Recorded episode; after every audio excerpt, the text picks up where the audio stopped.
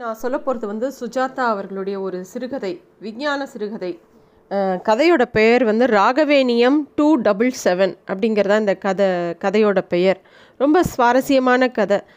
விஞ்ஞான சிறுகதைகளில் அவர் உபயோகப்படுத்தக்கூடிய ஃபிசிக்ஸ் டேர்ம்ஸ் ஆகட்டும் சயின்டிஃபிக் டேர்ம்ஸ் ஆகட்டும் நமக்கு புரியறதோ புரியலையோ பட் அவர் சொல்கிற கதை நடையில் அதோட முக்கியத்துவம் நமக்கு ஆட்டோமேட்டிக்காக புரிஞ்சிடும் அந்த சுஜாதா வந்து நம்மளை எஜுகேட் பண்ணுற மாதிரி வேறு எந்த எழுத்தாளரும் எஜுகேட் பண்ணுவாங்களான்னு தெரியாது. ஏன்னா அவர் உபயோகப்படுத்துகிற சில வார்த்தைகளை நம்ம திருப்பி தேடி பார்த்தோன்னா அது பின்னாடி ஒரு பெரிய விஷயங்கள் இருக்கும். அதை நம்ம கற்றுக்கிறதுக்கு அது ரொம்ப ஒரு நல்ல ஒரு டூல் அப்படின்னு தான் நான் பார்க்குறேன்.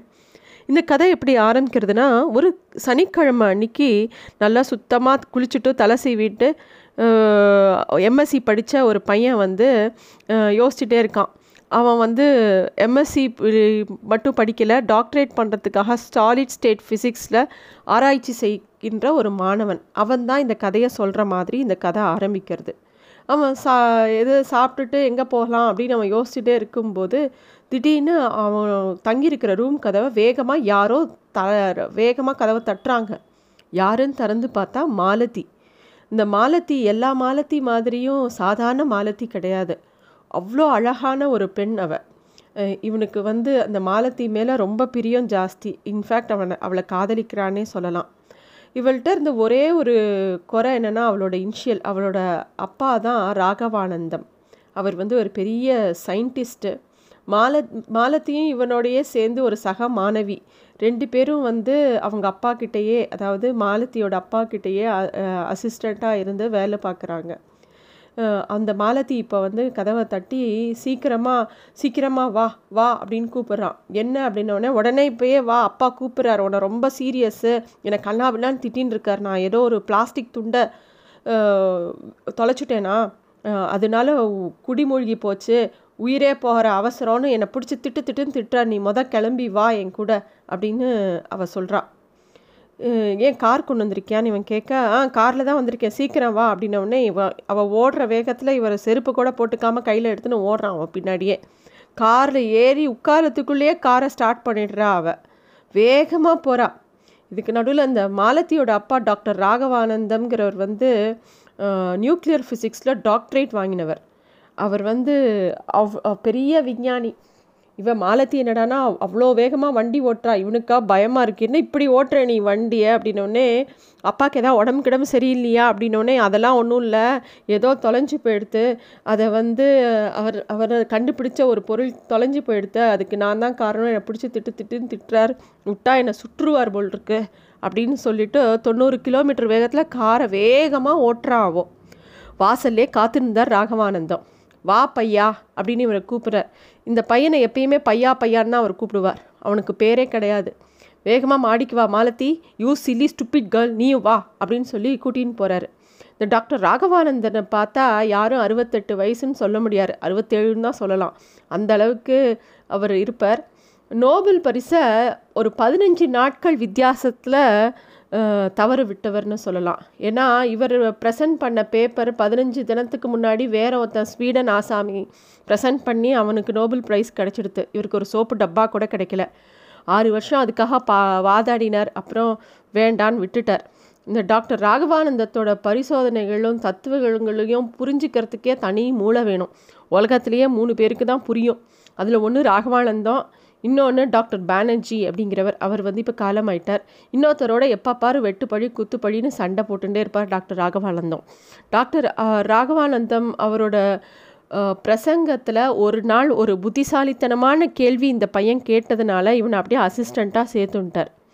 இவனும் இவனுக்கு வந்து அந்த டாக்டர் ராகவானந்தத்தோட ஃபிசிக்ஸ் புரிஞ்சதோ இல்லையோ ஆனால் அவரோட பெண் மாலத்தியை பார்த்த உடனே இவ கூடயே இருக்கணும் அசிஸ்டண்ட்டான்னு வந்து சேர்ந்துன்றான் இப்போ இவங்க மூணு பேரும் வேக வேகமாக மாடிப்படியை தாண்டி போயிட்டே இருக்காங்க அந்த ஆராய்ச்சி கூடத்துக்கு.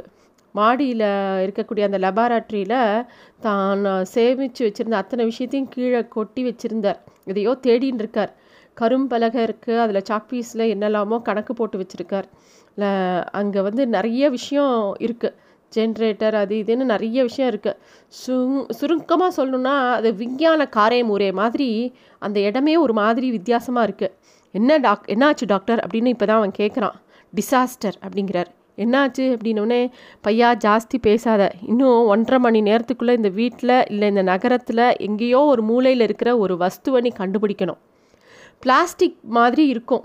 அழுக்கு செவப்பில் நீண்ட சதுர வடிவத்தில் இருக்கும்.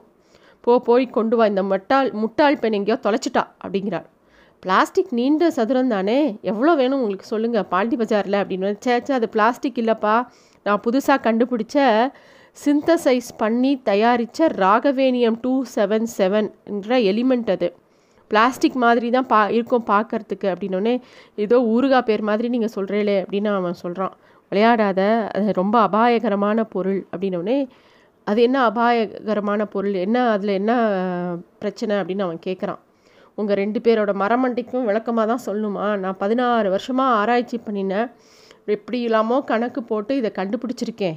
ஒரு சூப்பர் ரேடியோ ஆக்டிவ் எலிமெண்ட்டு இந்த நம்ம யுரேனியம் ப்ளூட்டோனியம்லாம் இருக்குது இல்லையா? அதெல்லாம் ஒரு ரேடியோ ஆக்டிவ் எலிமெண்ட்டு அது மாதிரி அதுக்கும் தாத்தாவாக ஒரு எலிமெண்ட் இருக்குதுன்னு நான் கண்டுபிடிச்சேன். அந்த வச்சு தான் கணக்கு போட்டு இதை கண்டுபிடிச்சிருக்கேன். அப்படின்ன உடனே இவன் வந்து ரொம்ப சந்தோஷங்கிறான். அதில் ஒரு பிரச்சனை இருக்குது நான் எதிர்பார்த்தது தான். இந்த ராகவேணியம் டூ செவன் செவனோட இதுக்கு என்னோடய கணக்குப்படி ஆயுள் ஆறு மணி நேரம்தான் ஆறு மணி நேரத்துக்கு அப்புறம் அதுக்கப்புறம் அது கிரிட்டிக்கல் ஆகிடும் அப்படிங்கிறார். அப்படின்னா கிரிட்டிக்கல்னால் என்ன என்ன ஆகும் அப்படின்னோடனே வெடிக்கும் அப்படிங்கிறார். ஓ வெடிக்குமா? அதனால என்ன? அப்படின்னோடனே ஏதாவது விளையாடாதப்பா. வெடிச்சா இந்த நாடு என்ன உலகமே இருக்காது. மெட்ராஸே இருக்காது. இந்தியாவே இருக்காது. உலகமே இருக்காது. அவ்வளோ பவர்ஃபுல்லாக வெடிக்கும் அப்படின்னு அந்த சயின்டிஸ்ட் சொல்கிறார் சரி இப்போ எங்கே அந்த ராகவேணியோன்னு இந்த பையன் கேட்குறான் அதை மாலத்தி தொலைச்சிட்டா அப்படிங்கிற அப்போ தான் இவனுக்கு அதோட பிரச்சனையே இவனுக்கு புரியறது. என்னது? தொலைச்சிட்டாளா? அதை என்ன என்ன பண்ணீங்க? எப்படி என்ன எப்படி தொலைச்சது அப்படின்னோடனே இந்த கேள்வியை நான் என்னையும் கேட்குற நான் வந்து இங்கே தயார் பண்ணி இங்கே வச்சுட்டு போயிருந்தேன்.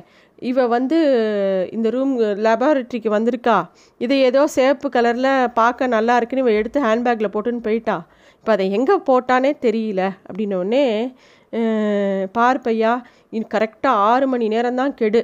இது தயாரித்து நாலரை மணி மணி நேரம் ஆயிடுத்து.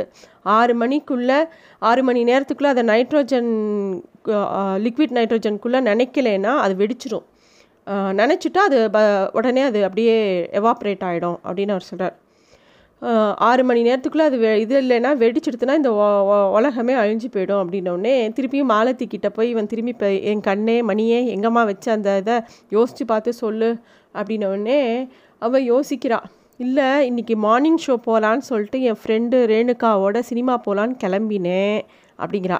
சரி அப்புறம் அப்படின்னே அங்கே போனால் சினிமாவே இன்றைக்கி காலம்புற ஷோ கிடையாதுன்னு சொல்லிட்டான். இங்கே பாருமா அதெல்லாம் வேண்டாம்.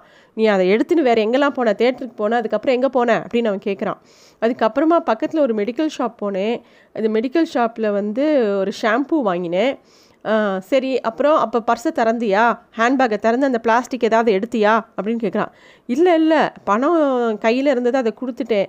அப்புறமா அப்படின்னு அவன் மெதுவாக யோசிக்கிறான். அந்த பிளாஸ்டிக் துண்டு எங்கம்மா மாலத்தி நல்லா யோசிச்சு பாரு மெதுவாக யோசி அப்படின்னோடனே உடனே அவள் வந்து ஆ நான் கண்டுபிடிச்சிட்டேன். பக்கத்தில் ஒரு கடை இருந்து இருந்தது. அங்கே வந்து இந்த பிளாஸ்டிக் இதை கொடுத்து அதில் என் பேரை எழுதி கொடுக்க சொன்னேன். அப்படின்னு அவள் சொல்கிறாள் என்னது? இந்த பிளாஸ்டிக் கடையில் போய் உன் பேர் எழுதி கொடுக்க சொன்னியா? சரி வா மொதல் அந்த இடத்துக்கு போகலாம் அப்படின்னு சொல்லிட்டு இவ்வளோ கூட்டின்னு வேகமாக அவன் கிளம்புறான். டாக்டர் அந்த லிட் லிக்விட் நைட்ரஜன் எங்கே? கொடுங்க கையில் நான் அதை எடுத்துன்னு போகிறேன் அங்கே பார்த்தேன்னா உடனே எடுத்து அதுக்குள்ளே போட்டுறேன் அப்படிங்கிறான். ஐயோ அது முடியாதுப்பா. அது க்ரையோஜெனிக்ஸு உனக்கு தெரியாது. மைனஸ் டூ ஃபிஃப்டி டிகிரியில் தான் அது இருக்கணும்.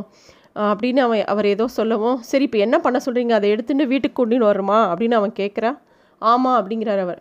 சரின்னு இவன் வேகமாக மாலத்தியை கூட்டின்னு அந்த பிளாஸ்டிக் கடைக்கு போகிறான் அங்கே போனால் அந்த கடை மூடி இருக்கு எங்கே அவர் காணும் அப்படின்னோடனே சாப்பாடுக்கு வீட்டுக்கு போயிருக்காருங்க அப்படின்னா வீடு எங்கே? அப்படின்னோடனே கொலகாரம்பேட்டையில் நான் பேரே அவசகுணமாக இருக்கே அப்படின்ட்டு சரி அவன் வர வரைக்கும் வெயிட் பண்ண முடியாது. இந்த கதவை வேணால் உடச்சிடலாம் அப்படின்னு ஐயோ போலீஸ் ஏதாவது சொன்னான்னா இன்னும் அரை மணி நேரத்தில் இதை எடுக்கலைன்னா உலகமே அழிய போகிறதுன்னு உங்கள் அப்பா சொல்கிறார் இப்போ போய் போலீஸுக்கு கவலைப்படுவியா?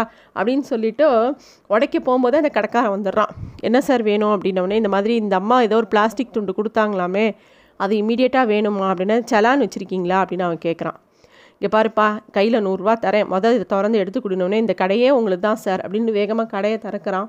அவன் போய் ஒரு ட்ராயரை திறந்தான் அங்கே ஏகப்பட்ட சேப்பு அதே மாதிரி அழுக்கு சிவப்பில் நிறையா பிளாஸ்டிக் துண்டு இருக்குது இதில் எது அவரோடதுன்னு தெரியல.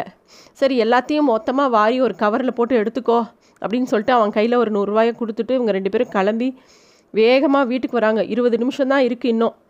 வேகமாக மாலத்தியோட வீட்டுக்கு வந்து அவங்க மாடிக்கு போகிறாங்க போனவுடனே சார் நாங்கள் கொண்டு வந்துட்டோம். இப்போ உடனே இந்த சனியனை அழிங்க சீக்கிரம். அப்படின்னோடனே சரி வாப்பா. அப்படின்னு வேகமாக ரெண்டு பேர் எல்லோரும் போகிறாங்க அந்த ரூமுக்கு எங்கே அந்த லிக்விட் நைட்ரஜன் இருக்குமோ அந்த பிளான்ட்டுக்கு. அங்கே போனால் அந்த ரூமை தரங்க அப்படின்னா ரூம் சாவி எங்கேன்னு தேடுறாங்க. ரெண்டு கா பேக்கெட்லேயும் கையை விட்டு பார்க்குறார் சாவியை காணும். இந்த பக்கம் அந்த பக்கம் தேடுறார். இப்படியே நெஞ்சை பிடிச்சிக்கிறார். இன்னும் அஞ்சு நிமிஷம்தான் இருக்குது கதவை தரங்கோ சார் என்ன சார் இப்படி சொல்கிறீங்கன்னொன்னே ஐயோ அந்த ரூம் பூட்டியிருக்கேப்பா அது எப்படிப்பா திறக்கிறதுன்னு? சரி இந்த ரூம் பூட்டையும் உடைக்கலானோடனே அது பழைய காலத்து ரூமு பூட்டை உடைக்கவே முடியல. மூணு பேரும் சேர்ந்து இடி இடின்னு இடிச்சுட்டே இருக்காங்க. இடித்தின் உயிர் மேலே ஆசை எல்லார் உயிர் மேலேயும். அவங்க உயிர் மேலே நம்ம உயிர் மேலே. இல்லாட்டி உலகமே அழிய போகிறதே போட்டு கதவை போட்டு தட்டு தட்டுன்னு தட்டுறாங்க. அந்த பிளாஸ்டிக் துண்டம் வச்சுருந்த பெட்டி ஏதோ இன்னும் ஒரு நிமிஷமோ ஒரு நிமிஷம்தான் இருக்குது முப்பது செகண்ட் தான் இருக்குது பையா பிரயோஜனம் இல்லை. இன்னும் முப்பது செகண்ட் தான் இருக்குது இனிமேல் திறந்தா கூட பிளான்ட்டை திறக்கிறதுக்கு ஒரு நிமிஷம் ஆகும். அப்புறம் அதை நினைக்க இன்னும் ஒரு அரை நிமிஷம். பையா வெடிக்க போகிறது வெடிக்க போகிறது இதோ வெடிக்க போகிறது அப்படிங்கிறார் அவர். டாக்டர் முப்பது செகண்ட் ஆயிடுத்து போல் இருக்கே அப்படின்னு அவன் சொல்கிறான் அதானே இன்னும் வெடிக்கலையே.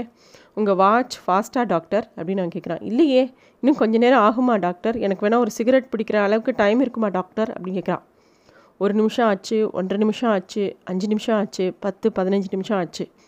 டாக்டர் ராகவானந்தா சொல்கிறார் பையா என் கால்குலேஷனில் ஏதோ தப்பு ஏற்படுத்துறதுன்னு நினைக்கிறேன். இல்லாட்டி அது இந்நேரம் வெடித்து நம்மலாம் இந்த நேரம் காணாமல் போயிருப்போம். ஏதோ நான் கணக்கு தப்பாக போட்டிருக்கேன்னு நினைக்கிறேன். ஒருவேளை எல்லா கணக்கையும் திருப்பி போடணுமோ? வயசாக வயசாக ஞாபகம் மருதி ஜாஸ்தியாக எடுத்து அப்படின்னு சொல்கிறார் டாக்டர் ராகவானந்தம். எது எப்படியோ டாக்டரின் கணக்கில் ஒரு கூட்டல் குறியோ கழித்தல் குறில் தப்பாக இருந்தது. இல்லாவிட்டால் நீங்கள் இந்த கதையை படித்திருக்க முடியாது. இல்லை கேட்டிருக்க முடியாது.